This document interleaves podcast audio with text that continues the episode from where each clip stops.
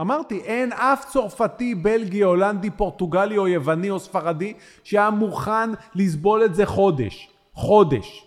כן, אני באמת חושב שזה קשור לשיטה. אמ, כי עצם זה שאני, שיש כל כך הרבה מפלגות, זה כבר משהו ש... אז לב איך אתה בורח. למה? ממה אני בורח? השיטה, אלוהים, הקדוש ברוך הוא. אני לא יודע אפילו... לאן הלכת?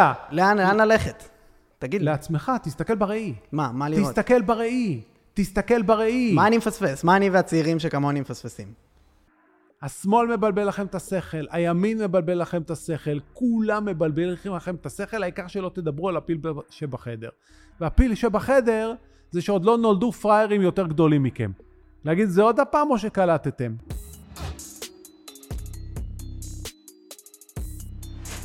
האורח שלי היום הוא פרופסור ירון זליכה. ירון הוא החשב הכללי של ישראל לשעבר, הוא עבד צמוד עם נתניהו כאשר כיהן כשר אוצר ב-2003, הוא ראש מפלגת הכלכלנים שהתמודדה בשתי מערכות הבחירות האחרונות, הוא דוקטור לכלכלה, הוא בעל אה, תואר שני לפסיכולוגיה חברתית, הוא הוציא מספר ספרים וביניהם הגוארדיה השחורה ושינוי בהרגלי הצריכה, וכל זה תקציר של התקציר של כל מה שהספיק לעשות בקריירה שלו. אני הכרתי אותו פעם ראשונה כשצפיתי בתוכנית מגש הכסף, שם הוא הטיף לאזרחי ישראל על היותם עיוורים לשוד הקופה הציבורית המתבצעת על ידי הטייקונים, וזה בגיבוי מלא של הממשלה. שערותיי הסתמרו ממשמע דבריו, ומאז הוא נחקק במוחי כאדם שלא מפחד להגיד את דעתו, ולעמוד מול הכוחות הכי חזקים בישראל ולהגיד, האזרחים אולי לא מבינים מה אתם עושים להם, אבל אני כן, ותפסיקו. ירון הוא באמת סוג של רובין הוד בעיניי. הוא רואה את הצעירים נקרעים תחת יוקר המחיה ולא מוכן לשתוק, אבל באמת. ולא רק אני חושב ככה. בשנת 2009, ירון זכה בתואר אביר איכות השלטון מטעם התנועה למען איכות השלטון בישראל. תואר שאם למישהו מגיע בישראל, לדעתי זה באמת לירון. אני נרגש מאוד לשוחח איתו, אני מקווה שתהנו ותחכימו מהשיחה כמו שאני מצפה שיקרה עבורי. זהו הפודקאסט של דניאל דושי, אם נהניתם, למה שלא תשתפו? אז מה שלומך, ירון? מה העניינים? בשיחה כזאת אני אבוא כל יום. כן? נו, אז מעולה. נעשה עוד אחד אולי. אמ, טוב, תשמע, תגיד, אמ, מה קורה לנו עכשיו במדינה, אם אפשר לשאול את דעתך עם כל המהפכה המשפטית והמחאות? קודם כל, מאוד מטריד אותי ששני חלקי העם לא מקשיבים אחד לשני. כל אחד עם מה שמציק לו. לכל אחד יש דעה מקובעת, כל מחנה יש לה דעה, דעה מקובעת. כמה הצד השני לא בסדר, mm-hmm. ואף אחד לא נוטל קורה מבין עיניו ומסתכל, אולי גם אנחנו לא בסדר. אתה מתכוון ימין ושמאל. ימין ושמאל. Mm-hmm. ואני סבור שזקוקה רפורמה משפטית יסודית, אנחנו זקוקים לה. אבל בה בעת הממשלה הגישה הצעת רפורמה קיצונית מדי, שעלולה להיות תרופה יותר גרועה מהמח... מהמחלה. ומהצד השני, מחנה שלם לא מוכן להכיר בעובדה שיש מחלה, ושנדרשת תרופה עזה. Mm-hmm. ושתי המחנות, עושה רושם, גם לא מאוד מעוניינים לדבר אחד עם השני ולגבש פשרה. כן. עכשיו, קרע בעם עלול להיות מאוד מאוד מסוכן. יש לנו מספיק אויבים מבחוץ, אנחנו לא צריכים לייצר אויבים מבפנים. אנחנו צריכים לדעת לדבר עם אחד עם השני, להקשיב אחד עם השני, לא להסית. אנחנו כל הזמן מסיתים. ברשתות יש המון אלימות מילולית. יש איזושהי תפיסה שאם אתה לא חושב בדיוק, בדיוק אותו דבר כמוני, אז אתה נגדי. כן. האנשים מתקשים מאוד להיות ערים לדעות מורכבות, ומאוד מאוד מתקשים לביקורת עצמית. כן. אה, אתה למעשה חושש ממה שעומד אה, להגיע בעקבות כל התנועה הזאת עכשיו? אני לא חושש מהרפורמה עצמה. אני אתה מאמין... אתה חושש מהקרע בעם שזה מייצר. בדיוק. אני חושש מהקרע בעם, אני מקשיב להסתה. יש הסתה כלכלית, יש הסתה בין המחנות, המון פייק ניוז. וניסיון להשחיר את הצד השני, כל צד להשחיר את הצד השני תוך שימוש בביטויים של שחור לבן, של בני אור ובני חושך, כל מיני ביטויים מאוד מסוכנים שהם לא נכונים, הם מסוכנים ובסופו של דבר גורמים תגובת נגד שגורמת תגובת נגד מהצד השני, וכך מהר מאוד אפשר להגיע חס וחלילה למלחמת אזרחים. אני מאוד בקיא בקורות של מלחמת האזרחים בספרד, והשיח האלים הזה שצובע בשחור ולבן את הצד הנגדי, מבלי שאתה ער למצוקות של הצד הנגדי, לכאבים שלו, לחששות שלו מצד אחד, ולכשלים שלך מהצד השני, השיח הזה הוא זה שהביא לעיון של המרכז, המחנות הפכו להיות מאוד קיצוניים, המרכז התעיין, וככה הם הגיעו למלחמת אזרחים, חס וחלילה. לא היה לנו... שם מעורבות של השלטון, שעזר להסתה, כאילו סייע באיזשהו אופן לתנועות האלה לזוז? שים לב, בשנת 1936 על, עלתה החזית העממית לשלטון, גם בצרפת וגם 35-36, גם אה, בצרפת וגם בספרד. והממשלה של החזית העממית שאיגדה את כוחות השמאל הייתה ממשלה שהיא כושלת, היא לא הצליחה להביא פתרון לא כלכלי, לא חברתי אה, למצוקות של השעה והיא דרדרה מאוד את המצב הכלכלי והחברתי. אבל במקום אה, ליטול קורה מבין עיניהם ולשפר את ההתנהלות שלהם, הם העדיפו להסית כנגד הצד השני ולקרוא לו פשיסטים. עכשיו, היו שם פשיסטים, אבל לא כולם היו פשיסטים. הצד השני כנגד זה ראה את הכישלון, השתמש בו כדי להסית נגד הצד השמאלי. וכך מהר מאוד הם, במקום אה, לנסות ולהציע פתרונות שיעילים למצב הכלכלי והחברתי, הם העדיפו להסית נגד הצד השני כדי להסתיר את הכשלים שלהם. כל צד.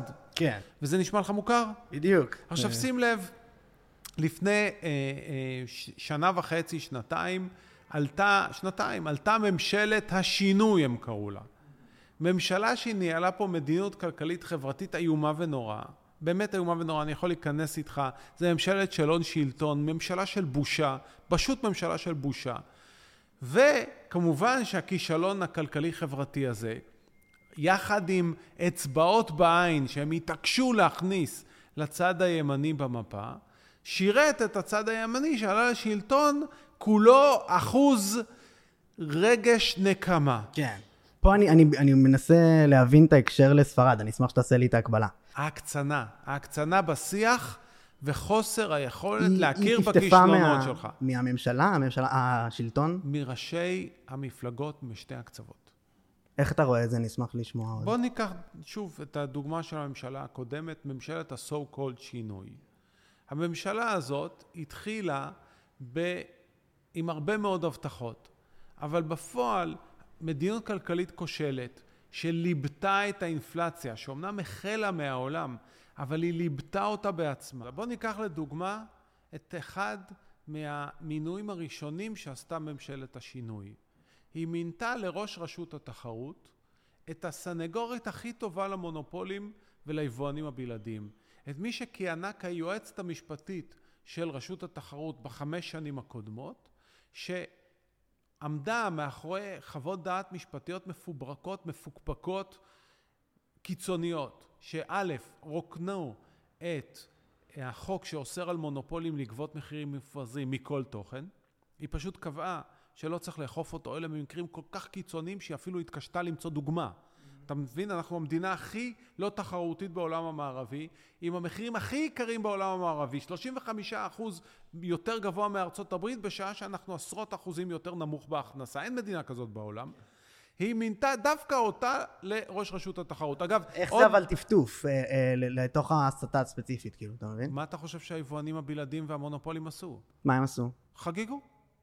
בשנה וחצי הזו, חגגו המונופולים, היבואנים הבלעדים והבנקים, כמו שלא חגגו מעולם. תסתכל על הדוחות הכספיים שלהם, תסתכל על העלות המחירים שלהם. בניגוד לאינפלציה שיש בארצות הברית שנבעה מעלייה של מחירי חומרי הגלם, זאת אומרת מהתייקרות העלויות. אם העלויות שלך מתייקרות, אתה חייב לגלגל את זה לצרכנים, אין לך ברירה. אבל פה אין קשר, מכיוון שהכל פה מונופולים ויבואנים בלעדים עם רווחים מטורפים. התמחור שלהם לא קשור בכלל, בכלל לעלויות, אלא קשור אך ורק האם הם יכולים לשדוד את הציבור הישראלי יותר או פחות. עכשיו, מה עשו המונופולים הללו והיבואנים? פשוט יקרו מחירים, חגגו. עכשיו שים לב, השנה הכי קשה לאזרחים בישראל, מזה הרבה מאוד שנים, הייתה השנה הכי טובה לבנקים, למונופולים, ליבואנים בלעדים. תסתכל על הדוחות שלהם. איך זה יכול להיות? וכמובן, מי הצטרפה לחגיגה? הממשלה עצמה. הנה, בוא נסביר. בוא נחזור 20 שנה אחורה לשנה שאני נכנסתי לאוצר. כשאני נכנסתי לאוצר, החוב הממשלתי היה כמעט 100 אחוזי תוצר, והגירעון שלה היה כמעט 10 אחוזי תוצר. בחמש שנים אנחנו הצלחנו להוריד את החוב הממשלתי מ-100 אחוזי תוצר ל-75, ואת הגירעון הממשלתי סגרנו, הפכ, הפכנו אותו לעודף. אבל מה קרה לחוב הפרטי? החוב הפרטי גם ירד. לעומת זאת, בשנה וחצי של ממשלת ה-so called שינוי, הם הורידו את הגירעון הממשלתי, אבל הגדילו באותה מידה את החוב הפרטי. זאת אומרת, הם גלגלו את כל החוב שלהם אלינו. זה הממשלה האחראית? עכשיו, מי נראה לך שילם את כל המיסים הללו ואת החובות האלה? מי? נראה לך הטייקונים? ממש לא. מי ששילם זה האזרח הקטן, זה המשפחות העניות, זה מעמד הביניים, שהעלו לו מיסים בעשרות מיליארדי שקלים, העלו לו מחירים בעשרות מיליארדי שקלים. כתוצאה מעליית המחירים צריך להעלות ריבית. הריבית הכתה בציבור לוקחי המשכנתאות. אני יכול עוד לתת המון המון דוגמאות. כל קמפיין הבחירות דיברו רק על יוקר המחיה. דיברו, דיברו, דיברו. ממשלת הימין, שהבטיחה לתקן את הכשלים של ממשלת השמאל, מה היא עשתה? היא הגישה אתמול תקציב. איך נראה התקציב? כמו הקודם. אין הפחתות מכסים, אין ביטול מכסות יבוא, אין פירוק של היבואנים הבלעדיים, אין פירוק של המונופולים, אין שום צעד, אפילו לא אחד, שיכול להוריד את יוקר המחיה. אין שום צעד שיכניס מנוע צמיחה למשק, שיאפשר לנו לעלות למדרגת צמיחה ולהוריד את הריבית.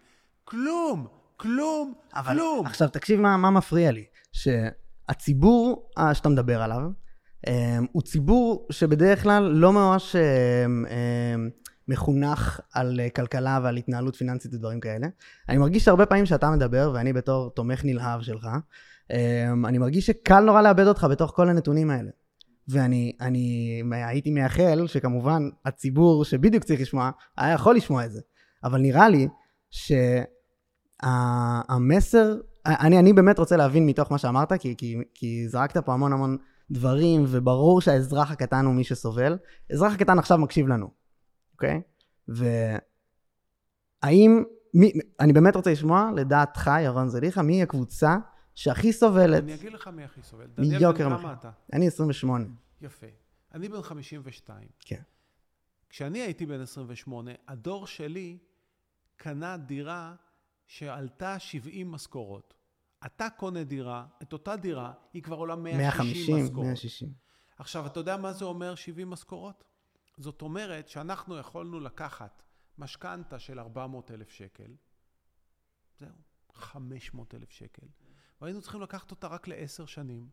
ובגיל 38 אנחנו סיימנו עם המשכנתה, ויש לנו את כל המשכורת חופשית, לא שכר דירה, לא משכנתה, לא נעליים, לא שום דבר. מגיל 38 עד גיל 67 אנחנו יכולים לעבוד ולחסוך לעצמנו, לילדים שלנו, לפנסיה שלנו, לחינוך שלנו, לפנאי שלנו, לכיף שלנו. 30 שנה משכורת חופשית. אתם משלמים 160 משכורות על אותה דירה. אתם כבר לא יכולים להביא את המינימום לקחת משכנתה לפני גיל 35, 36, 37. אבל אתם כבר צריכים לקחת משכנתה של מיליון שקלים, מיליון וחצי שקלים. אתם כבר צריכים לקחת משכנתה ל-30 שנה. אז זאת אומרת שאתם תשלמו משכנתה עד גיל 67. זה אומר שבעוד ש-30 שנה אנחנו חוסכים, חוסכים, חוסכים, אתם 30 שנה רודפים אחרי הזנב שלכם. עכשיו, מכיוון שמחירי הדיור ממשיכים לעלות, אתם כבר לא יכולים לפרוש בגיל 67. אנחנו גם לא באמת יכולים לקנות דירה, אני לא, זה לא באמת משהו... עוד יותר גרוע. זאת אומרת שאתם גם בגיל 67 תמשיכו לשלם שכר דירה מאיפה? מהפנסיה? הרי הפנסיה תהיה בקושי חצי מהשכר שלכם. מאיפה תשלמו את השכר דירה? אתם תגורו ברחוב. עכשיו אני רוצה להגיד לך משהו. אם היו עושים את זה, לא 15 שנה, חמש שנים, לצעיר צרפתי, צעיר בלגי, צעיר הולנדי, צעיר יווני, צעיר פורטוגלי או צעיר ספרדי או צעיר אמריקאי, הם היו הופכים לממשלה את הראש, מנערים, סליחה על הביטוי, טעים אימא שלהם. אבל פראיירים כמוכם אין, עוד לא נולדו, עוד לא המציאו פראיירים כמוכם. אז איך אתה מסביר את זה? אתם חבורת מטומטמים. ברצינות, סליחה שאני אומר לך את אני... זה. חבורת מטומטמים. אתה צודק לחלוטין. שמה אומרים לי כשאני מסביר להם את זה כבר 15 שנה? לא הבנו. לא הבנתם? לך לסופר, תבין. לך לסופר, תבין, ואם עדיין לא הבנת, זבשך. תמשיך שלם. מה, אבל אני, אני לחלוטין איתך, ואני בטוח שכל מי שמקשיב לנו עכשיו אומר, וואלה, ירון, צודק. בהחלט אתה צודק. ואז אבל- הוא מסביר, אחרי שהוא אמר את זה, כן. הוא אומר, לא, אבל אם אני לא אצביע לשמאל, אז הפשיסטים יעלו. ואם אני מצביע לימין ולא אצביע להם, אז אלה שמוכרים את ישראל הערבים יעלו לשלטון. זה השיח. מפחידים אתכם בההוא גרוע יותר, וההוא מנוול, וההוא בני חושך, וההוא השד יודע מה, ובזמן ששני הצדדים מפחידים אתכם, גונבים לכם את השטיח מתחת לרגליים. שתי הקבוצות אותו וגור- דבר. שני שתי הקבוצות. וגורמים לכם לעבוד עד יומכם האחרון. אבל אתה יודע מה? עליכם אני כבר לא מרחם. אתם במטומטמים ותשלמו על הטמטום שלכם. אבל מה עם הילדים שלכם המסכנים? מה עם הילדים שלכם המסכנים? איפה הם יחיו? אם אתה תצ- תצטרך לשלם שכר דירה או משכנתה עד יומך האחרון, איך תעזור להם? הם יגורו באוהל. באוהל בסלון, זה מה שיקרה להם. מסכנים את, הילדים שלכם, אתם כבר מטומטמים, אתם כבר אבודים. זה, אתה ממש צודק. מה, מה אבל לדעתך אני יכול מה זה לשנות? עוזר לי שאני צודק? זהו, מה זה עוזר לי מה זה גם? עוזר לי שאני צודק? גם לי זה לא עוזר שאתה נמאס צודק. לי להגיד לכם. אתה צודק. מה אנחנו אבל יכולים לעשות? באמת.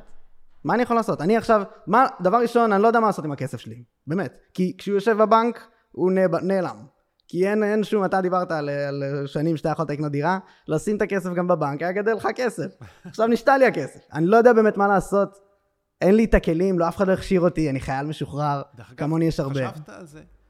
איך יכול להיות שבאירופה יש חינוך פיננסי מסודר מגיל צעיר, ואצלנו אין? אין בבתי ספר. עכשיו בוא אני אפתיע אותך. אתה יודע שתלמיד בישראל, מא' עד י"ב, לומד סך הכל שעות לימוד, אלפיים שעות לימוד יותר מתלמיד באירופה.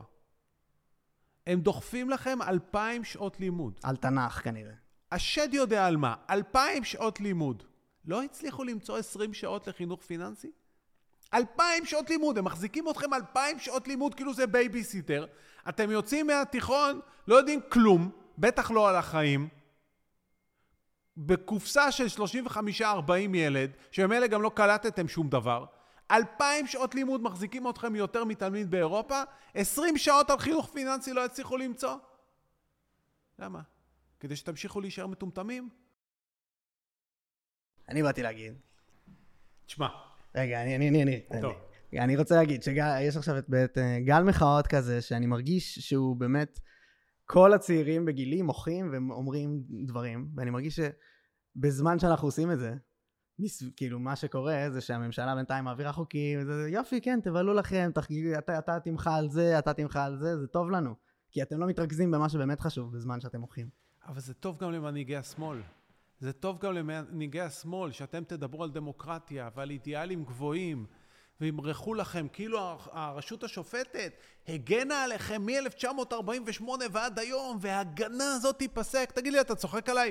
הם הגנו על המונופולים ועל היבואנים הבלעדיים ועל הבנקים. אתה ניסית לקחת בנק לבית משפט על עוולה שהוא גרם לך? אתה יודע מה אתה תגלה?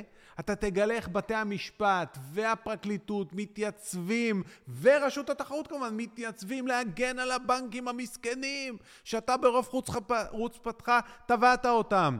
המערכת המשפטית הגנה, איך זה, איך זה יכול להיות? חשבת על זה? איך זה יכול להיות שאנחנו מדינה עם חוקי תחרות מהמתקדמים בעולם המערבי, אבל עדיין אנחנו מדינה עם הכי הרבה הגבלים עסקיים שלא נאכפים? הרי מה התפקיד של הרשות השופטת אם לא לשפוט? איך זה יכול להיות שהסיכוי שלך לנצח מונופול או יבואן בלעדי או בנק בבית משפט, אפס. אפס, אפס, אפס, לא משנה מה הוא עשה לך. ואתה רוצה להגיד לי שבמקומות אחרים זה לא ככה? בוודאי, גם בארצות הברית זה היה ככה.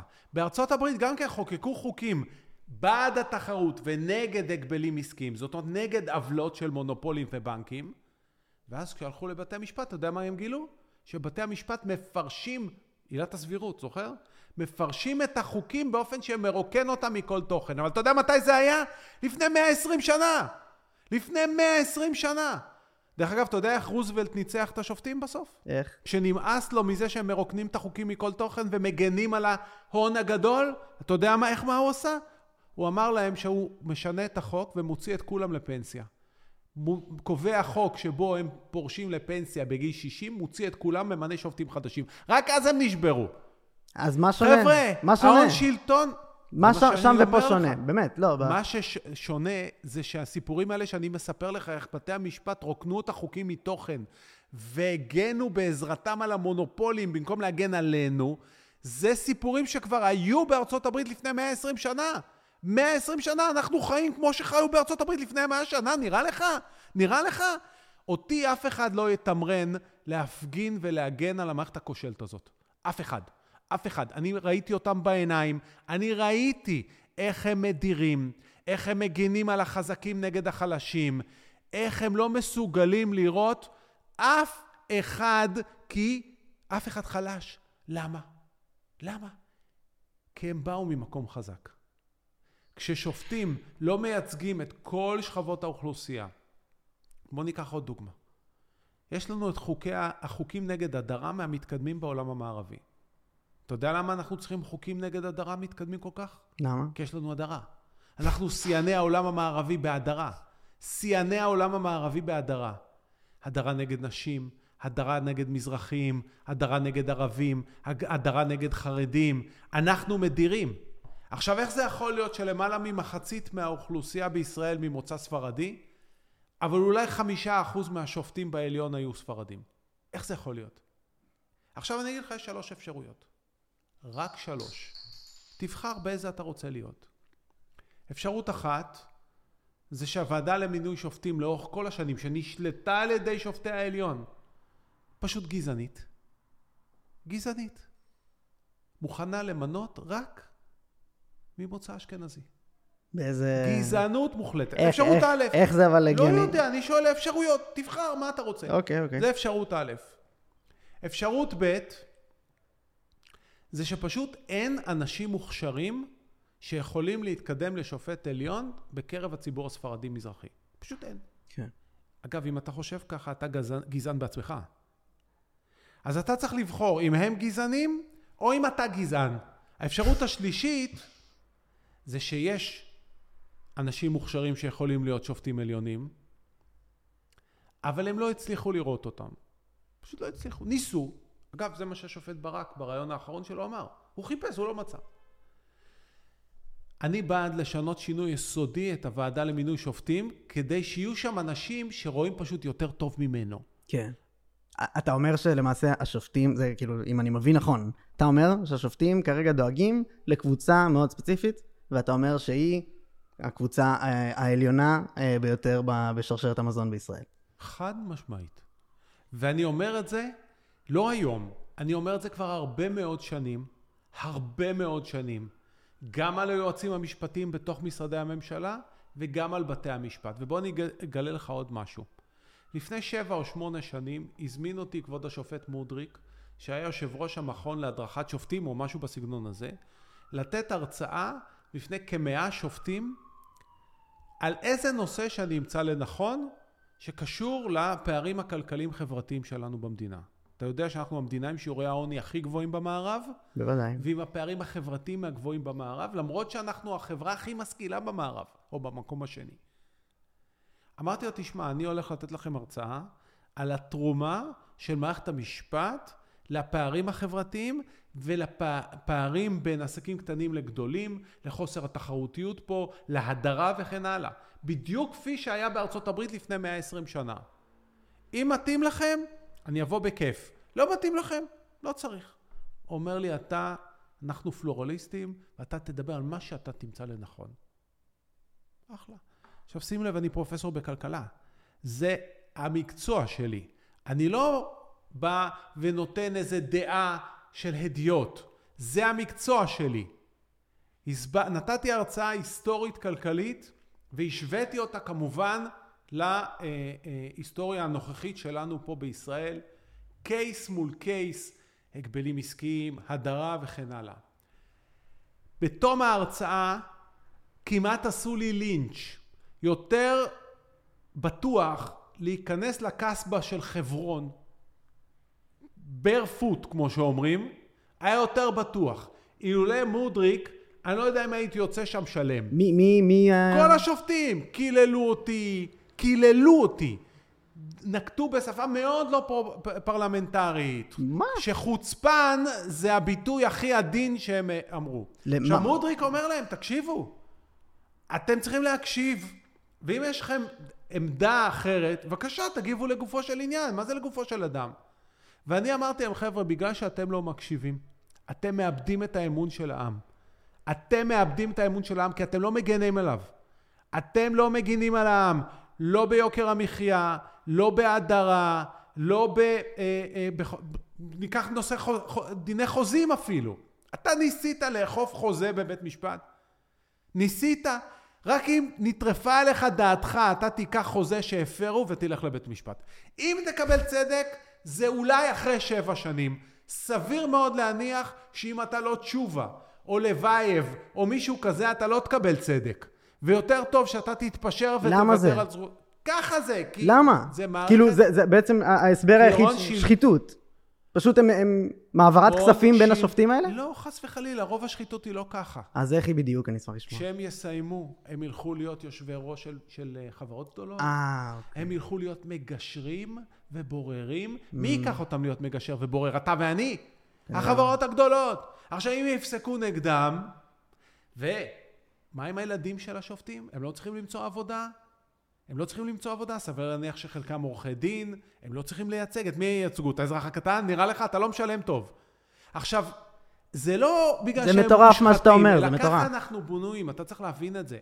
כולנו בנויים ככה, שאנחנו רואים את העולם דרך המשקפיים, אני פה משתמש בתואר השני שלי בפסיכולוגיה. כן. אנחנו כולנו בנויים כך. אנחנו רואים את העולם דרך המשקפיים של האינטרסים שלנו, של העמדות שלנו, של הרגישויות שלנו. עכשיו, אם אנחנו באים ממיליה מאוד מצומצם וחזק של החברה הישראלית, אנחנו רואים את הבעיות שבאות לכס השיפוט דרך הרגישויות של אותו מיליה. זו הסיבה למה כס השיפוט חייב להיות מגוון. זה לא רק עניין של שוויון, זה לא רק עניין של שוויון הזדמנויות, זה גם העניין הזה, שאם אתה לוקח את כל השופטים ממיליה אחד, הם יראו את העולם דרך האינטרסים של המיליה הזה. זו הסיבה של להיות עסק קטן שהולך לבית משפט, אתה צריך לעשות עץ או פאלי, הסיכוי שלך תקבל צדק יותר גבוה. בעץ או פאלי.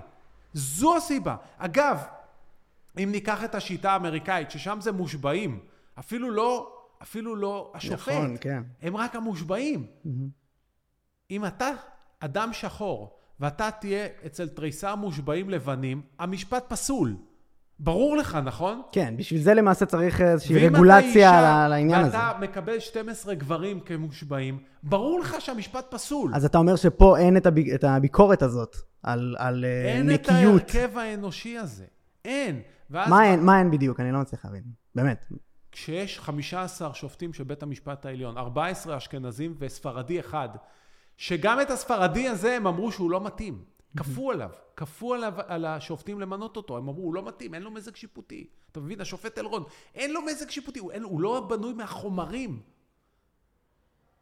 חבר'ה, יש פה גזענות והדרה מאוד משמעותיים בחברה הישראלית. עכשיו, מי שאומר את זה, אומרים, אה, הוא מוציא את השד העדתי, הוא מסית. איך תמרנו את העולם כך שהציבור הזה גם מדיר וגם אסור לבקר אותו, כי זה הסתה.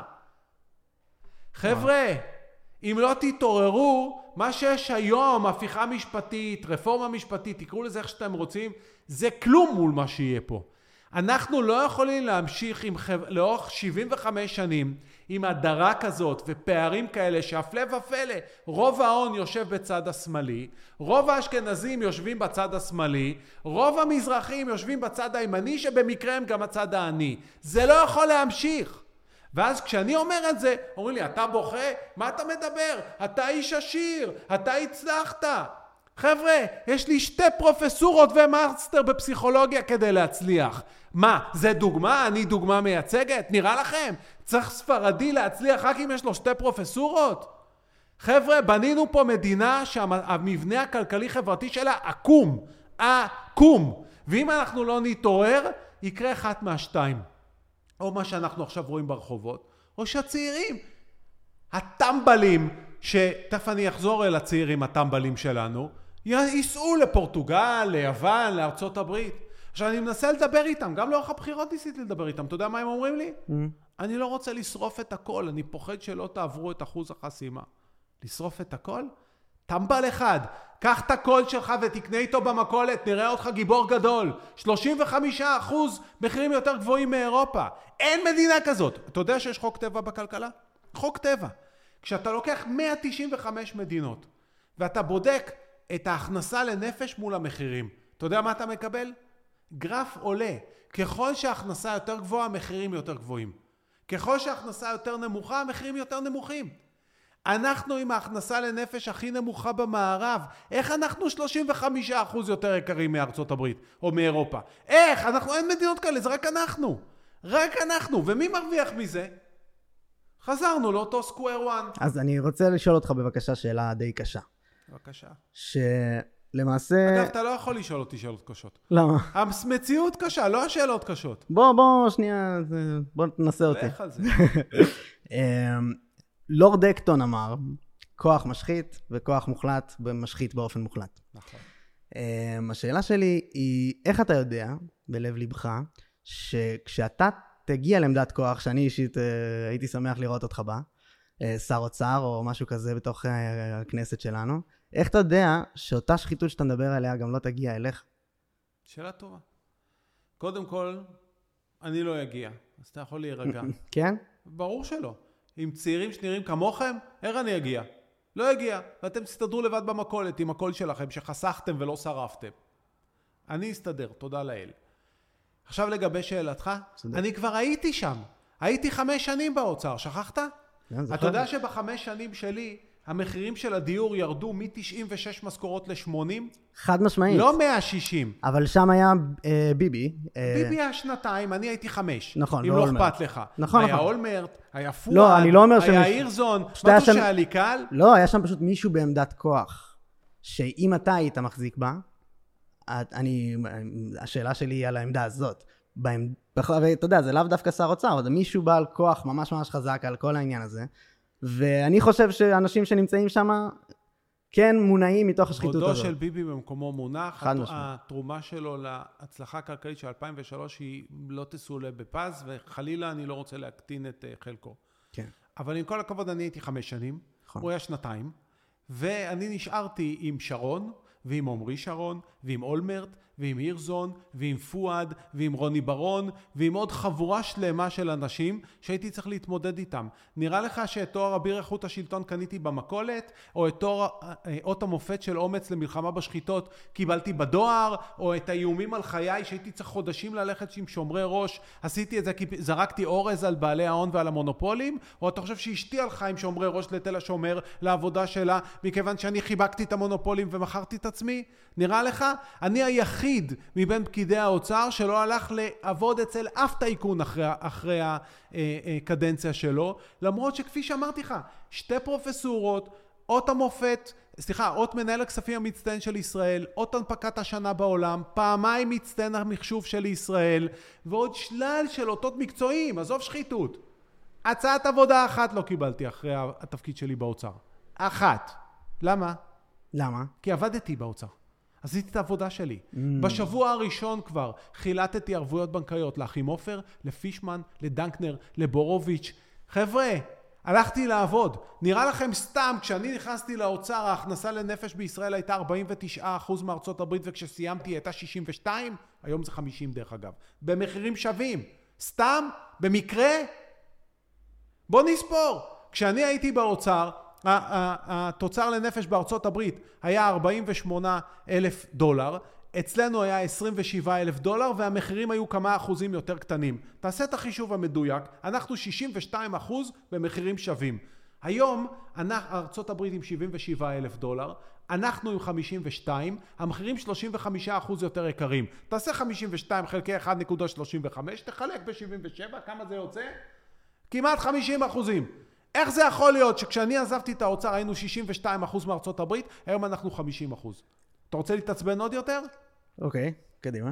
כשאני עזבתי את האוצר, זוג ישראלי ממוצע, כולל כולם, ערבים וחרדים ונשים ופריפריה, כולם, בממוצע עבדו 36 שעות לשנה, פחות מזוג אמריקאי ממוצע. אתה יודע כמה זה היום? נעשה את זה ערב הקורונה, כדי שלא תחשוב שהיה פה עיוותים של קורונה. 146 שעות יותר מזוג אמריקאים. ממינוס 36 עלינו לפלוס 146. זה שינוי של 182 שעות עבודה, או גידול של 7 אחוז בהיקף העבודה. אבל אם עלינו ב-7 אחוז בהיקף העבודה, איך ירדנו ב-20 אחוז בשכר מ-62 ל-50? חשבת על זה? לא, איך? כי שדדו אתכם. שדדו אתכם. אז למעשה אתה אומר שאת... והדירות עלו מ-80 משכורות ל-160, כן. והמחירים עלו מכמה אחוזים פחות מארצות הברית ל-35 אחוז יותר. עשקו אתכם, שדדו אתכם, אבל העיקר, לא שלא שרפתם את הכל. אחלה. כן. בראבו. כפיים. אתה למעשה בעצם אומר שה... לכו, תמשיכו להפגין. תמשיכו שימרחו לכם את, ה, את הסיסמאות האלה. חייבים להגן על בתי המשפט. למה חייבים להגן עליהם? למה? כי הם לא עשקו אתכם מספיק. ומהצד השני, גם הימין לא טומן ידו בצלחת. עלה לשלטון, הגיש תקציב בדיוק כמו הקודם. בדיוק כמו הקודם. אמר לי פעם איש חכם, איש מאוד חכם. כשניסיתי להילחם בשחיתות מסוימת, ומצאתי את מני מזוז, לא מישהו אחר, את מני מזוז נלחם בי ומגן על המושחתים. אתה יודע מה הוא אמר לי? הוא אמר לי, ירון, אתה מנסה להילחם בשחיתות ואתה לא מבין שזה קרב בין שתי כנופיות, שאתה באמצע.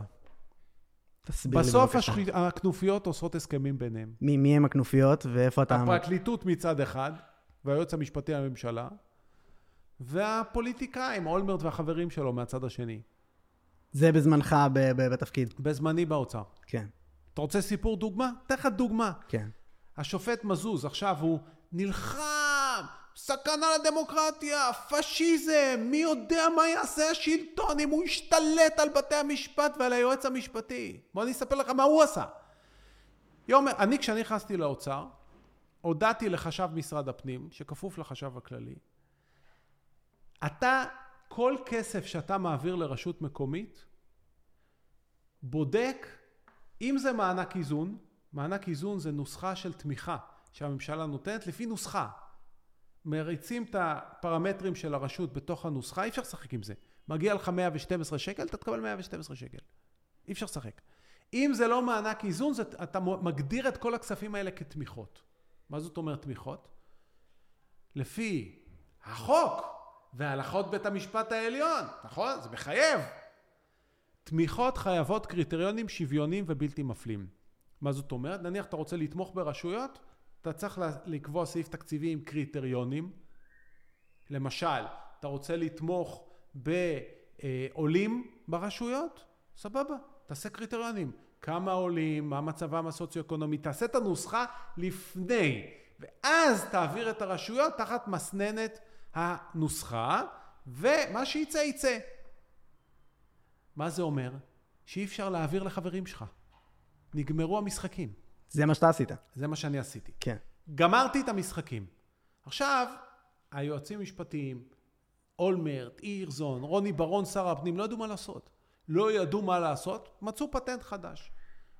יש סעיף בחוק שאומר שמותר לממשלה לחתום על תוכנית הבראה עם רשות מקומית. ובמסגרת התוכנית יכולה לתת כסף.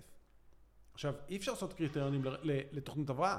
כל תוכנית לפי המצב של הרשות.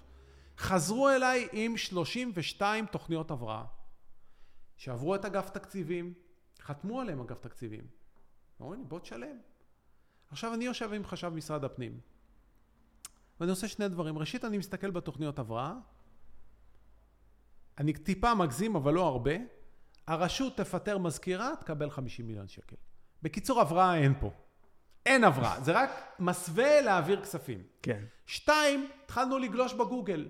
לא משטרה, לא בולשת חוקרת, לא משרד חקירות. גוגל פשוט, ישבנו שעה, בדקנו מי ראש הרשות בכל אחד מ-32 הרשויות ולאיזה מפלגה הוא שייך. 29 ראשי רשויות היו שייכים למפלגה של אולמרט, מפלגת קדימה. אולמרט, הירזון, רוני ברון. 29 מה-32. שניים מה-32 כתוב באינטרנט שראשי הרשויות מנהלים משא ומתן עם מפלגת קדימה לעבור לקדימה, אם מה יקרה? אם הממשלה תעביר להם כסף. הכסף הזה. ואחד לא מצאתי, לא יודע. בקיצור אמרתי להם, זה כסף פוליטי, לא חוקי. לא מעביר את הכסף. קורא לי אולמרט, ראש הממשלה, מכנס דיון מיוחד. אולמרט, הירזון, רוני ברון, כמובן. זה בספר הגוארדיה השחורה, נכון? לא זוכר. כן. ב, אה, לא זוכר אם שמתי את זה. כן. ראש אגף תקציבים ומנכ"ל האוצר ומנכ"ל משרד הפנים. וכמובן, היועץ המשפטי לממשלה, מני מזוז, הגיבור הגדול. הלוחם האמיץ. בקיצור, אומר לי הירזון, תגיד, לי- אה, אומר לי אולמרט, תגיד לי, מה, מה הסיפור שלך? למה אתה לא מעביר את הכסף? אמרתי לו, תשמע, זה כסף לא חוקי. זה פשוט כסף לא חוקי. אתה רוצה להעביר כסף לרשויות, תקבע את המטרה, אנחנו נכין קריטריונים שוויוניים ובלתי מפלים לכל הרשויות. פה אתה מנסה להעביר כסף ל-32 רשויות ש-29 זה מהמפלגה שלך, שתיים יעברו למפלגה שלך אם תקבל את הכסף, ואחד לא מצאתי. זה כסף לא חוקי, אני לא מעביר אותו. אז הוא אומר לי, סליחה, עם כל הכבוד לך, אתה לא תקבע מה לא חוקי ומה כן חוקי. את זה עושה היועץ המשפטי לממשלה ולא אתה. אמרתי לו, אדרבה, בשמחה. הנה, יושב פה היועץ המשפטי לממשלה, שיגיד שזה לא חוקי. הוא אומר לי, סליחה, מזוז אומר לי, אתה לא תקבע. אמרתי לו, בסדר, הבנתי, תקבע אתה. הוא אומר לי, אתה חייב להעביר את הכסף, אני מורה לך להעביר את הכסף. אמרתי לו, סליחה, אדוני, אני לא עובד אצלך. אתה לא מורה לי, לא, לא מורה לי, אתה היועץ המשפטי לממשלה, תקבע חוות דעת משפטית. הוא אומר לי, אז אני קובע שזה חוקי ואתה חייב להעביר את הכסף. אמרתי לו, אדוני הנכבד, אני לא מקבל חוות דעת בעל פה. אתה תגיש לי חוות דעת כתובה, רק אני מזהיר אותך שדקה אחרי שאני מקבל את החוות דעת הזאת, אני מעביר אותה לג'ינג'י, ומבקש ממנו לפנות לבג"ץ, ושאתה תגן על הדרעק הזה בבג"ץ, על החוות דעת המפוקפקת הזאת. מה הוא עשה? קם, לא ענה לי, יצא מהחדר, טרק את הדלת והלך. לא קיבלת מעולם את המסמך. לא. מה? אתה מבין איך זה עובד? אתה מבין איך זה עובד? איך, אבל השאלה הכי גדולה מתוך כל מה שאתה מספר זה מה, הכ- מאיפה אתה יכולת לעמוד שם בין הפטיש לסדן ולהגיד להם, חברים, זה לא קורה. קודם כל, כיוון שהחשב הכללי יש לו סמכויות בחוק, אם הוא לא מתכופף, גם, ל... אי אפשר לכופף אותו. גם לשר, הנס... לס... לשר האוצר. נכון, גם לו יש... אה, נכון, אבל זה היה אברהם הירזון. נכון. נכון, אבל עדיין, מה, מה, מאיפה אתה? כי זה, השאלה שלי היא גם קדימה הלאה, כאילו, אצלך בקריירה. ה- אבל עזוב, ת- אני כבר לא רלוונטי, אני הפסדתי פעמיים בבחירות. אתה לא, אתה לא תחזור לשם, זה מה שאתה אומר? זה- תראה, אם תהיה דרישה, המונים יקראו שאני ארוץ, בוודאי שאנחנו נרוץ, אני לא אברח. ואנחנו גם כמפלגה כלכלית נמשיך לפעול ולקדם את האג'נדות שלנו, שלכם, ננסה לעזור כמיטב יכולתנו במקומות שאנחנו נמצאים בהם, אנחנו לא בורחים. אבל זה בעיקר תלוי בכם. עם פראיירים כמוכם אי אפשר לעשות הרבה. בסוף, מה למדתי? שאתה לבד. אתה לבד. אי אפשר לעשות שינוי כזה דרמטי לבד. אבל עשית אותו ככה בת... בתפקידים הקודמים שלך. עשיתי אותו עד גבול מסוים, עד מה שיכולתי לעשות כחשב כללי. נכון? החשב הכללי לא אחראי על התחרותיות, הוא לא אחראי על ההגבלים העסקיים, וגם אצלי גם לא הייתה בעיה כזאת. אצלנו המחירים היו יותר נמוכים מארצות הברית, לא יותר גבוהים. אצלנו יכולנו לטפל בבעיה של, אה, אה, של מחירי הדיור. גם אצלנו לפנינו עלו מחירי הדיור מ-70 משכורות עד 96, הורדנו אותם ל-80. יכולנו לטפל, אבל היום הבעיות הן כל כך כבדות, שגם אז כמעט רצחו אותי. נראה לך בא לי ללכת לשם עוד הפעם ככה לבד, אינקוגניטו, לבד? נראה לך? לא. יש פה חבורות של גזלנים, קבוצות, כנופיות, גדודים, גדודים. אי אפשר ללכת לבד. אי אפשר ללכת לבד, ואי אפשר ללכת לבד עם, כשהמצביעים שלך כל הזמן אומרים, רגע, אני לא רוצה לשרוף את הכל, חס וחלילה שאני לא אשרוף את הכל. אל תשרוף את הכל, לך איתו למכולת, נראה אותך בריון.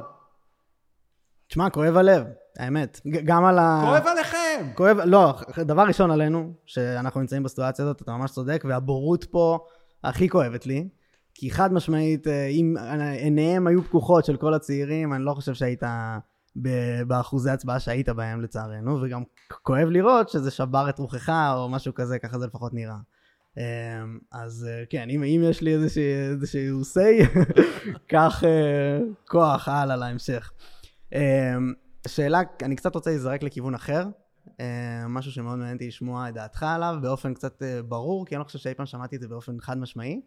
האם לדעתך ביבי טוב או רע למדינה שלנו? אין בן אדם, הרי ציטטת את הלורד אקטון, כוח, כל כוח משחית וכוח מוחלט משחית באופן מוחלט. אתה יודע שהאמריקאים שינו את החוקה כך שנשיא יכול להיבחר רק פעמיים.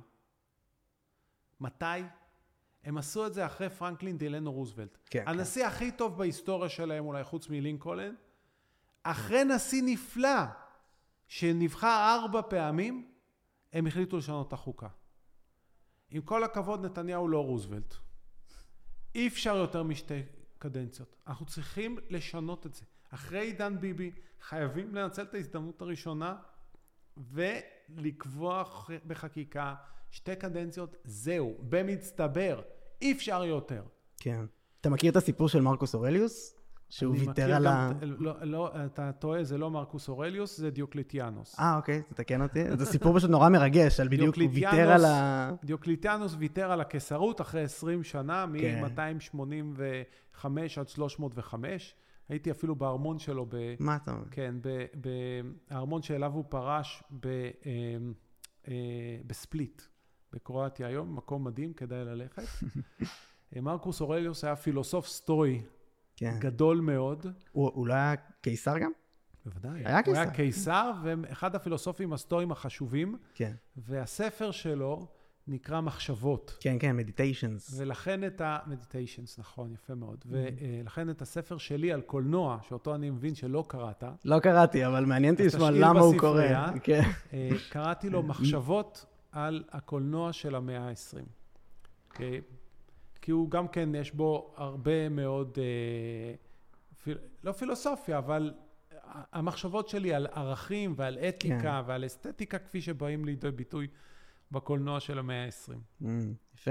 אז, אבל מרקוס אורליוס, תקן אותי שוב אם אני טועה, אה, נראה לי חלק עם אחיו, משהו כזה, הוא אמר, אה, הוא הפך את זה לשניים. זה לא הוא הפך לשניים, זה אה, אדריאנוס, קיסר. אדריאנוס, אה. שהיה שני קיסרים לפניו.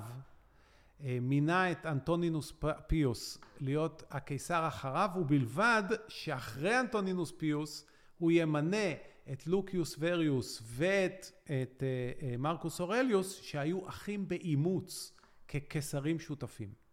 כן. אבל לוקיוס ורוס מת אחרי כמה שנים, ומרקוס אורליוס uh, נשאר לבד, ואז במקום לבחור את הטוב מבין כל האנשים, כפי שעשו במאה השנה שקדמה לו, משנת 93 ועד 180, הקיסרים היו בשיטה שהם בוחרים את הטוב ביותר, לא את בניהם. כן.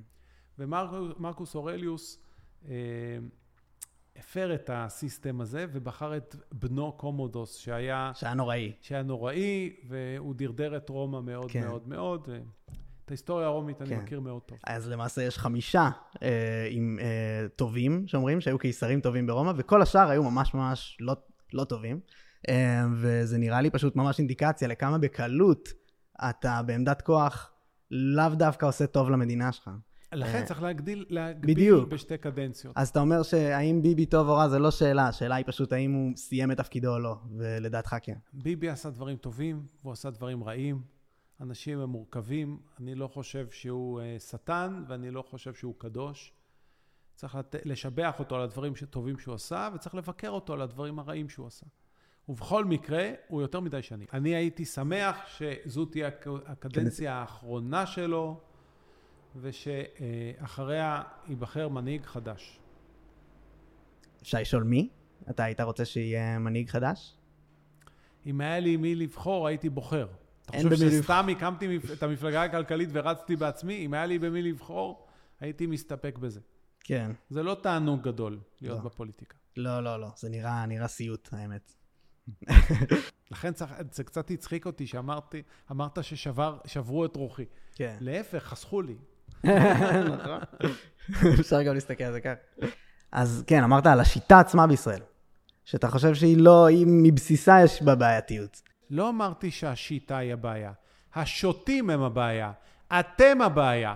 אתה הבעיה. כי למה? הצעירים הפראיירים הם הבעיה. ברגע שהם לא מענישים ממשלה כושלת על כישלון כלכלי-חברתי קולוסלי, ומעדיפים לשמוע על ההטפות האלה ולהסתות האלה שאלה בני אור ואלה בני חושך, אלה מוכרים את ישראל ואלה קדושים, אלה פשיסטים ואלה עוכרי ישראל, וכל מיני אגדות כאלה, אז מה שעושים זה שה-so called פשיסטים וה-so called עוכרי ישראל פשוט מוכרים אתכם מאחורי הגב שלכם. ואנחנו, אבל אם אנחנו נתעורר ונצלי, ונעשה שינוי... ואם לסבתא היו גלגלים, לא יודע, 15 שנה לא ראיתי אתכם מתעוררים. אני מנסה להבין... אני אני- מכם התייאשתי. אני בעצמי מיואש. באמת. מגיע לכם. מגיע לכם, כי אתם פראיירים. פראיירים. תשלמו על, הפש... על הטיפשות שלכם. אתה יודע, במדינה נורמלית, לפני שהולכים לבחירות, בן אדם הולך לסופר, וכשהוא יוצא מהסופר הוא שואל את עצמו, רגע, המצב שלי השתפר כלכלית בקדנציה האחרונה? כן?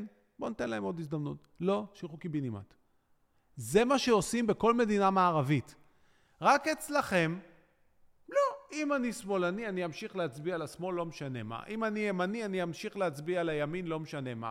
אם אני אה, חרדי, אני אמשיך להצביע לחרדים, לא משנה מה. ואם אני ערבי, אני אמשיך להצביע לערבים, לא משנה מה. זה אתה רוצה להגיד לי שלא קשור לשיטה עצמה? לא, זה קשור לשוטים. לא לשיטה, לשוטים. אבל אם אני מצביע, אם אני עכשיו לצורך העניין, אני חלק מקבוצה ואני לא נותן מה לה זה. אתה חלק מקבוצה? אתה הולך לקלפי עם קבוצה? אתה הולך לקלפי לבד? לא, אני נכנס שנייה לראש של חרדים. מי דואג לי?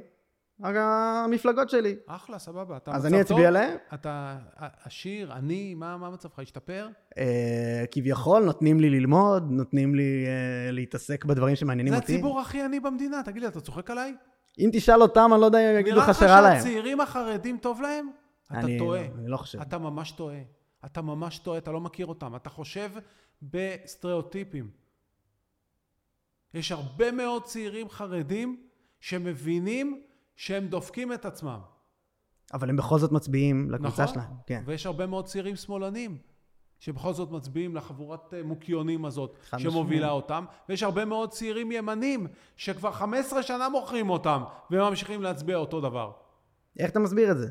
כי אתם פראיירים, אמרתי לך. נטו טמטום שלנו. נולדתם פראיירים, כנראה זה ב-DNA.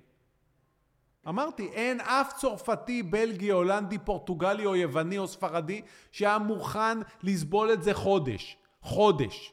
כן, אני באמת חושב שזה קשור לשיטה. אמ, כי עצם זה שאני, שיש כל כך הרבה מפלגות, זה כבר אז משהו תראה שיש... איך אתה בורח. למה? ממה אני בורח? השיטה, אלוהים, הקדוש ברוך הוא. אני לא יודע אפילו... לאן הלכת? לאן, לאן ללכת? תגיד לי. לעצמך, תסתכל בראי. מה, מה לראות? תסתכל בראי.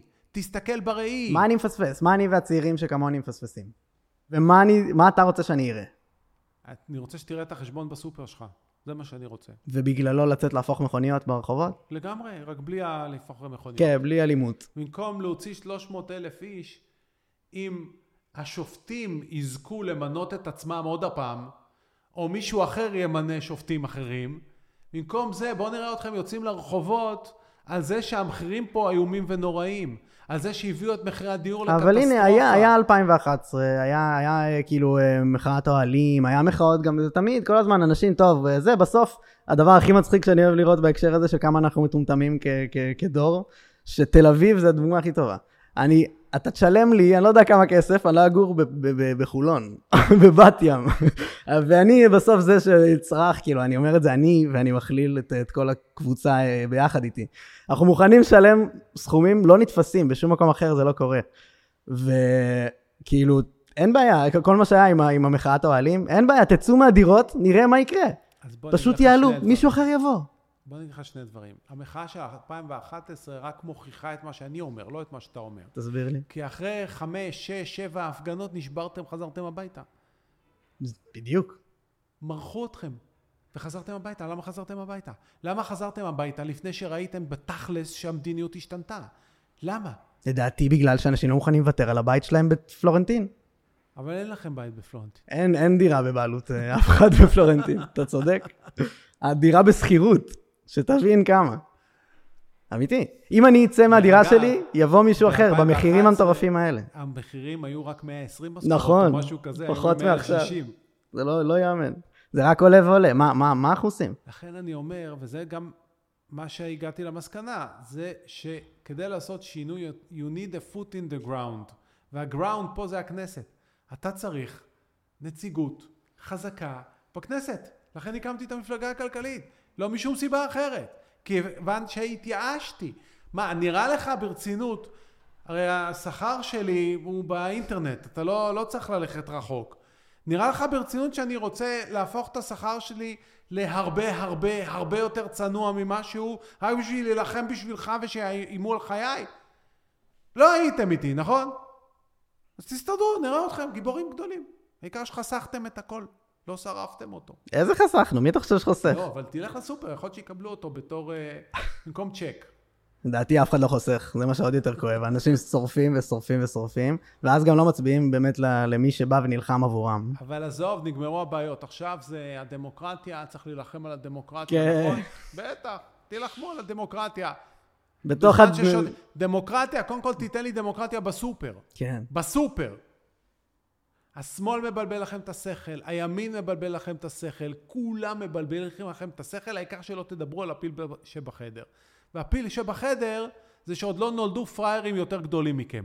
להגיד זה עוד הפעם או שקלטתם? אני קולט, אני רק לא קולט ממך מה לעשות עם זה. אתה לא יכול לעשות כלום, אתה פרופסור לכלכלה? אבל אני הפר- יכול לעשות? אני הפראייר. אני וכמוני כל, כל חבריי. ת, תירשם למפלגה הכלכלית ובוא תעזור לנו לעשות את השינוי. מה לעשות אני יודע לעשות.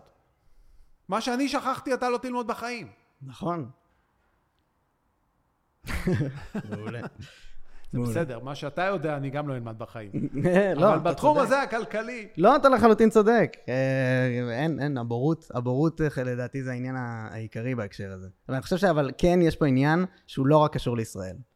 אה, רציתי באמת גם לשאול אותך בהקשר של אמריקה, האם אתה חושב שזה ש... איזשהו אידאל לשאוף אליו, הצורה הכלכלית שלהם? קודם כל, עם כל הכבוד, האמריקאים, עם כל החולשות, עושים 77 אלף דולר לנפש. אתה עושה 50 ששווים 35. בוא, אל תשכח את זה. למרות שאתה יותר משכיל מהם ועובד יותר קשה מהם. כן. אגב, מספרים לכם כל מיני אגדות. למשל, עלויות הביטחון. נכון? מהמם. אתה יודע שהצריכה הציבורית, הביטחונית, ירדה לשפל השנה של חמישה אחוזי תוצר? ובארצות הברית זה ארבעה אחוז תוצר. הביטחון? עלות הביטחון, עלות הביטחון. הביטחון בישראל- פנים או, או חוץ? אתה מדבר על... הכל, כל הביטחון, כל עלויות הביטחון. כל עלויות הביטחון של ישראל עולות על עלויות הביטחון בארצות הברית בסך הכל באחוז עד שני אחוזי תוצר. זהו. זה פעם גם? אגב הפער היה 20 אחוזי תוצר. כן. נשאר רק אחוז או שניים. זהו. אגב, בשנים שלי עלויות הביטחון היו 50 אחוז יותר גבוהות מעלויות הביטחון היום, ובכל זאת אצלי הרווחתם 62 אחוז מהאמריקאים ולא 50. ודירות עלו רק 80 משכורות, לא 160. אז איך אבל אתה כי מסביר? שודדים אתכם, מה, כמה פעמים אני אגיד לך לא, את זה? אני, זה אני מבין. אבל איך אתה אני מסביר... אתן לך דוגמה. איך אתה מסביר בתוך מה שאמרת עם, עם, עם הדוגמה של... של כי זה ארצות לא? הביטחון, זה לא שם. מה, זה, מה, מה הקטע עם הביטחון? למה הוא כל כך אה, מצטמצם עכשיו? מכיוון שאנחנו, אה, אם לא שמת לב, מצרים היא כבר לא אויב 50 שנה, לירדנים בשלום איתנו, לסורים אין צבא, לחיזבאללה בסדר זה מסוכן אבל זה לא מה זה נראה לך כמו מלחמת יום כיפור או ששת הימים או מלחמת העצמאות אין פה טנקים, אין, אין. טנקים אין, בגדר, כן. אין. אבל על זה ה... ובטכנולוגיה אנחנו נורא חזקים ורוב המלחמות היום הן מלחמות בעצם טכנולוגיות עם ידע טכנולוגי ובזה אנחנו מאוד חזקים ואנחנו גם יודעים להפיק מזה הרבה מאוד תועלת אז אנחנו לא צריכים להקצות כבר כל כך הרבה מהתוצר ההכנסה שלנו רק חמישה אחוז הולך לביטחון זה הכל פעם היינו משלמים 25 ו-30 אחוזים מההכנסה שלנו לביטחון נכון. היום רק חמש והפער בינינו לבין האמריקאים זה פחות משני אחוז אחוז עד שניים אתה חושב אבל שהתחושה בציבור היא כמו שאתה מתאר של... אה, לא, כי יותר קל למרוח לכם, סכנת נפשות, בדיוק. אנחנו בסכנה, אתה- אתה צריך שלום עולמי, או צריך כן. את הימין שאני לא יודע מה. ואז אתם חושבים שבגלל שאנחנו מוציאים הרבה על ביטחון, אין כסף לרווחה, לבריאות, חינוך, בולשיט, קשקוש בלבוש, הכסף לא שם. איזה מטורף. איפה הוא? איפה? בסופר, כשאתה הולך ומשלם לדיפלומט מחירים שהם של שוד מאורגן, או של לשסטוביץ', או לנטו, או לשופרסל, או לכל אחד ממאה המונופולים והיבואנים הבלעדיים, אז מה נראה לך? אתן לך דוגמית, בסדר? כן. ב-2011 מינה אותי, נתנ... מינו אותי נתניהו ו... ו... וישראל כץ, שהיה שר התחבורה, לעמוד בראש ועדה ציבורית שתילחם ביוקר המחיה בתחום הרכב. רכב, מוסכים, ביטוחים, כל הסיפורים האלה. ישבתי שבעה חודשים, שבעה חודשים, יחד עם צוות שלם של אנשים שהתנדבו יחד איתי. מצאנו 51 או 52, שכחתי כבר, 51 נדמה לי, הגבלים עסקיים שחסמו את התחרות. 51 הגבלים עסקיים. שגרמו לכך שאנחנו מוציאים בכסף של היום לפח, ל- לרווחיות של יבואני הרכב. שלושה מיליארד שקל בשנה סתם. סתם. שלושה מיליארד שקל בשנה. עכשיו תחשוב שיש שניים וחצי מיליון משפחות, זה 1,200 שקל למשפחה. כל שנה, סתם. סתם. לא על מיסים. יש שם גם מרכיב מיסים מאוד גבוה. רק על הרווחיות הפסיכית המיותרת הזאת. עכשיו, הגשתי להם את הדוח, הם הלכו למות. הלכו למות. למה? למה? נראה לך שהם הולכים להוריד שלושה מיליארד שקל מטייקוני הרכב? ואלה יזרקו עליהם גם אורז, נראה לך.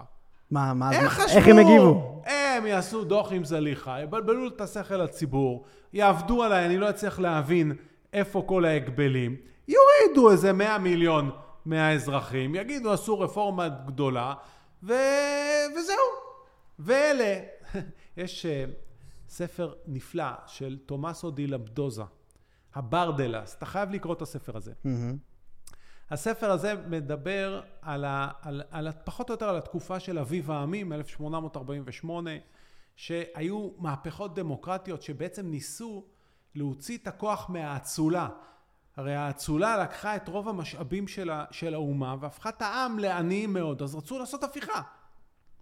ואז אחד מהאצילים הצעירים הקים סוג של מחתרת שניסתה להפיל את השלטון. עכשיו, דוד שלו היה אחד הדוכסים הבכירים בממלכה.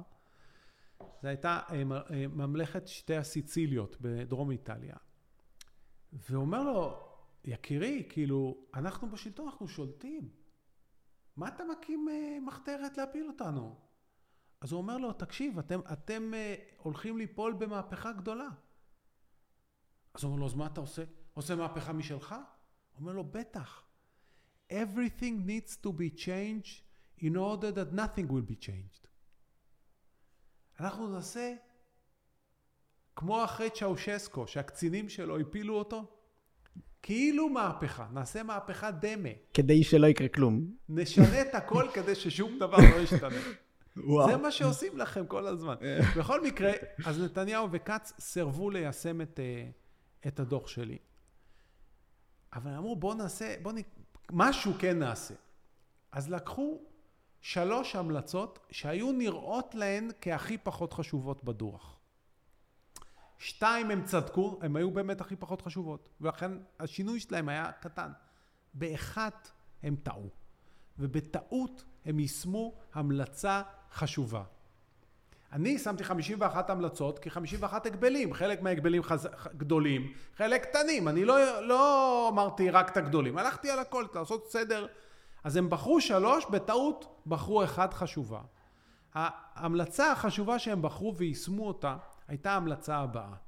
לפני ההמלצה, אם היית רוצה, נניח אתה רוצה לייבא חלק חליפי למאזדה או ל-BMW או לטויוטה או ל...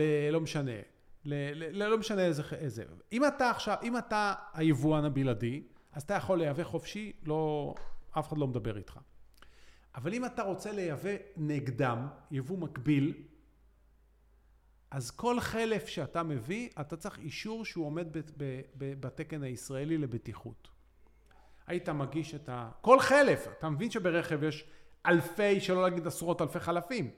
כל חלף היית מגיש, היו בודקים אותו שנתיים, שלוש, חמש. בקיצור, אף אחד לא ייבא חלפים. ההמלצה אמרה את הדבר הבא: אם החלף הזה עומד בתקן אירופי או אמריקאי, הוא לא צריך אישור. זהו. ואיך זה, איך זה פתר את זה? אתה יודע מה זה עשה? מה זה עשה? זה הוריד את מחירי החלפים, החלפים ב-50%. תוך חודשים ספורים, מחירי החלפים ירדו ב-50%. אגב, אם הם היו מיישמים את יתר ההמלצות בפרק החלפים, מתוך ה-51 המלצות, מחירי החלפים היו יורדים ב-80%. ואתה, זה בעצם עודד רכישה, פתיחה של אה, בעלי עסקים שמייבאים. זה אפשר לכל אחד לייבא, כי החלפים האלה הרי נמכרים באירופה ברבע מחיר. כן. עכשיו, אתה לא יכולת להביא אותם. הרי תחשוב בהיגיון, במרחק של פחות משעה וחצי טיסה, כל סל הקניות שלך נמצא בחצי מחיר. אבל אי אפשר לייבא אותו. כי יבואנים בלעדים יושבים על השיבר, יבוא מקביל נחסם במכסים, במכסות יבוא, בתקנים, במיסים, בהגבלים עסקיים שלא נאכפים.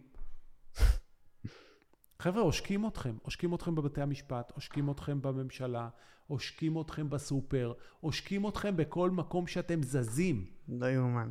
אה, תגיד, אתה מכיר את המונח Pareto distribution? כן. אז אמ, אני כאילו נזרק הרבה פעמים בתוך כל החשיבה על מונופולים וטייקונים לכיוון הזה, שלמעשה Pareto distribution אומר שיש uh, קבוצה קטנה תמיד בכל דבר שהיא הכי. זאת אומרת, יש את ה... Uh, ב- ביער, צמרות הכי גבוהות יהיו קבוצה קטנה. נכון. זה שטויות, מה שאתה אומר. זה שטויות. כן. בוא נספר לך סיפור. תסביר לי למה. כשנכנסתי להיות חשב כללי, היה לפניי חשב כללי שקראו לו ניר גלעד. הוא נתן המון הטבות לאחים עופר, אחר כך הלך לעבוד אצלהם, נתנו לו שכר של 100 מיליון שקל, סיפור מאוד יפה. נוגע ללב. ממש. בכל מקרה, הוא רצה לעשות לי חפיפה. עכשיו, אני לא רציתי לעשות חפיפה איתו, אבל לא רציתי, לה... לא היה לי נעים, אז אמרתי, טוב, בסדר. בואו נעשה חפיפה של כמה ימים. אמר לי כך, בשעה הראשונה, שעת החפיפה הראשונה והאחרונה, כי אחרי השעה הזאת לא הסכמתי לעשות חפיפה. הוא אמר לי, תשמע, תקציב המדינה הוא 200 מיליארד שקל. אז היה 200 מיליארד שקל, לפני 20 שנה. יש לך 200 ימי עבודה. אתה חייב להיות פרטו. 200 ימי עבודה זה מיליארד שקל ביום. יש לך 12 שעות עבודה לכל היותר, אתה לא מקיים ישיבה שהמשמעות שלה פחות מ-80 מיליון שקל. למה? פרטו. מה, באיזה... פרטו. אתה צריך לקחת את הסעיפים הגדולים. אבל זה שונה ממה שאני אומר. זה בדיוק מה שאתה אומר. לא, אבל אני לא אומר להתנהל ככה בכוונה. אתה אומר פרטו, בוא נתמקד בגדולים. לא, אני לא אומר. אני לא אומר אבל את נשמע. את סוף הסיפור. אין בעיה, אין בעיה. הסתכלתי עליו, אמרתי, הבחור הזה לא יודע ש-80 עד 90 אחוז מתקציב המדינה נמצא בסעיפים של פחות ממיליון או שניים? אם אני אסתכל רק על 80 מיליון שקל, או 40 מיליון שקל, או אפילו 20 מיליון שקל, זאת אומרת שעל 90 אחוז מתקציב המדינה אני לא אסתכל בכלל. אני לא אבקר אותו, אני לא אחסוך בו, אני לא אייעל אותו. אתם צריכים להבין, עשרות שנים שדדו אתכם. בכל ענף יש עשרות רבות של הגבלים עסקיים, אחד מכסה על השני. זה לא יעזור לך שתיקח בכל ענף את השני הגבלים המשמעותיים ותבטל אותם. הם יישארו עם העשרות הגבלים האחרים שמגנים עליהם. זה עבודה סיזיפית שתיקח פה שנים, וצריך לעשות אותה. זה לא זבנג וגמרנו. אפשר לעשות שינוי משמעותי תוך שנה, אבל זה חייב להיות קרב שוחות בלתי פוסק. אתה מבין למה אי אפשר ללכת לשם לבד? למה אתה חייב תמיכה ציבורית רחבה מאוד? כי אתה בכל מקום תצטרך לנהל עשרות קרבות. ברור. אני ממש מבין את זה. מה שאני התכוונתי עם הפרטו, הוא שאני אני רוצה לטעון שאולי יש איזשהו חוק כזה לקיום של היקום, שתמיד יש אה, מספר קטן של, אה, לצורך העניין, אה, ערים שבהם יש את הקבוצת אוכלוסייה הכי גדולה. יש, אה, זה פשוט איזשהו אוקיי. חוק טבע יש- כזה. אתה צודק במובן הזה שלהון יש נטייה מגונה בדיוק, לחבור עם עוד הון. כן. ולכן יש... ולהצטמצם ל... ל- נכון, ולכן יש מגמה ממש כמו גידול סרטני, לא עלינו, של ריכוזיות של ההון לגידול אחד גדול. כן.